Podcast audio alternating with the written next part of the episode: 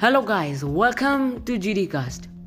In this, I am going to read storybooks. You're gonna listen and enjoy it. Today, I am going to read The Return of Sherlock Holmes, Chapter 1 The Adventure of Empty House.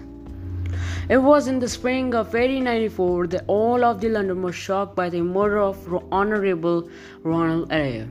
Even though my friend Sherlock Holmes had disappeared, the interest for investigating criminal cases had been instilled in me. Thanks to him, none of the cases had evoked such an interest in me like the tragic murder of Ronald Adair. The case had many mysterious characteristics that made me recall of the great Sherlock Holmes and his death at the Reichenbach Falls. The victim, Ronald Adair, was the second son of Earl of Maynooth and a resident of 427 Park Lane, where he lived with his mother and sister. He had been engaged to Miss Adair Woodley, but the two had broken off their engagement by mutual consent and held no openness towards each other.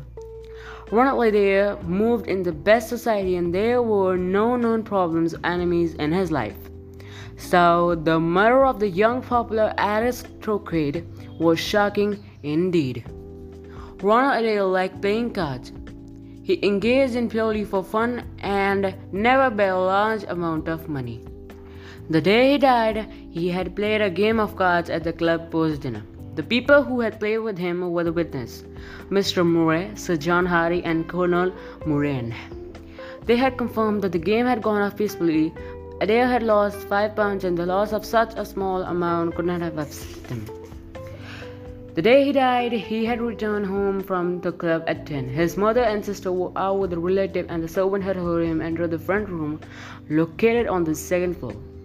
This room normally served as a sitting room. Lady Maynooth and her daughter returned home at 11:20, and Adair's mother came to her son's room to say goodnight to him, but the door was locked from inside, and there was no response to her repeated knocking.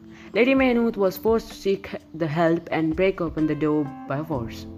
The poor young man lay dead near the table with head horribly mutilated by an expanding revolver bullet. There was no sign of any weapon in the room, but some money lay on the table divided into piles. A sheet of paper also lay on the table and it had names of some club fans on it. As well as some figures alongside, it appeared that the man had been calculating just prior to his death. This was the end of Chapter 1, Part 1 The Adventure of the Empty House, book name Return of the Sherlock Holmes. Author so, author Ignatius Conan Doyle.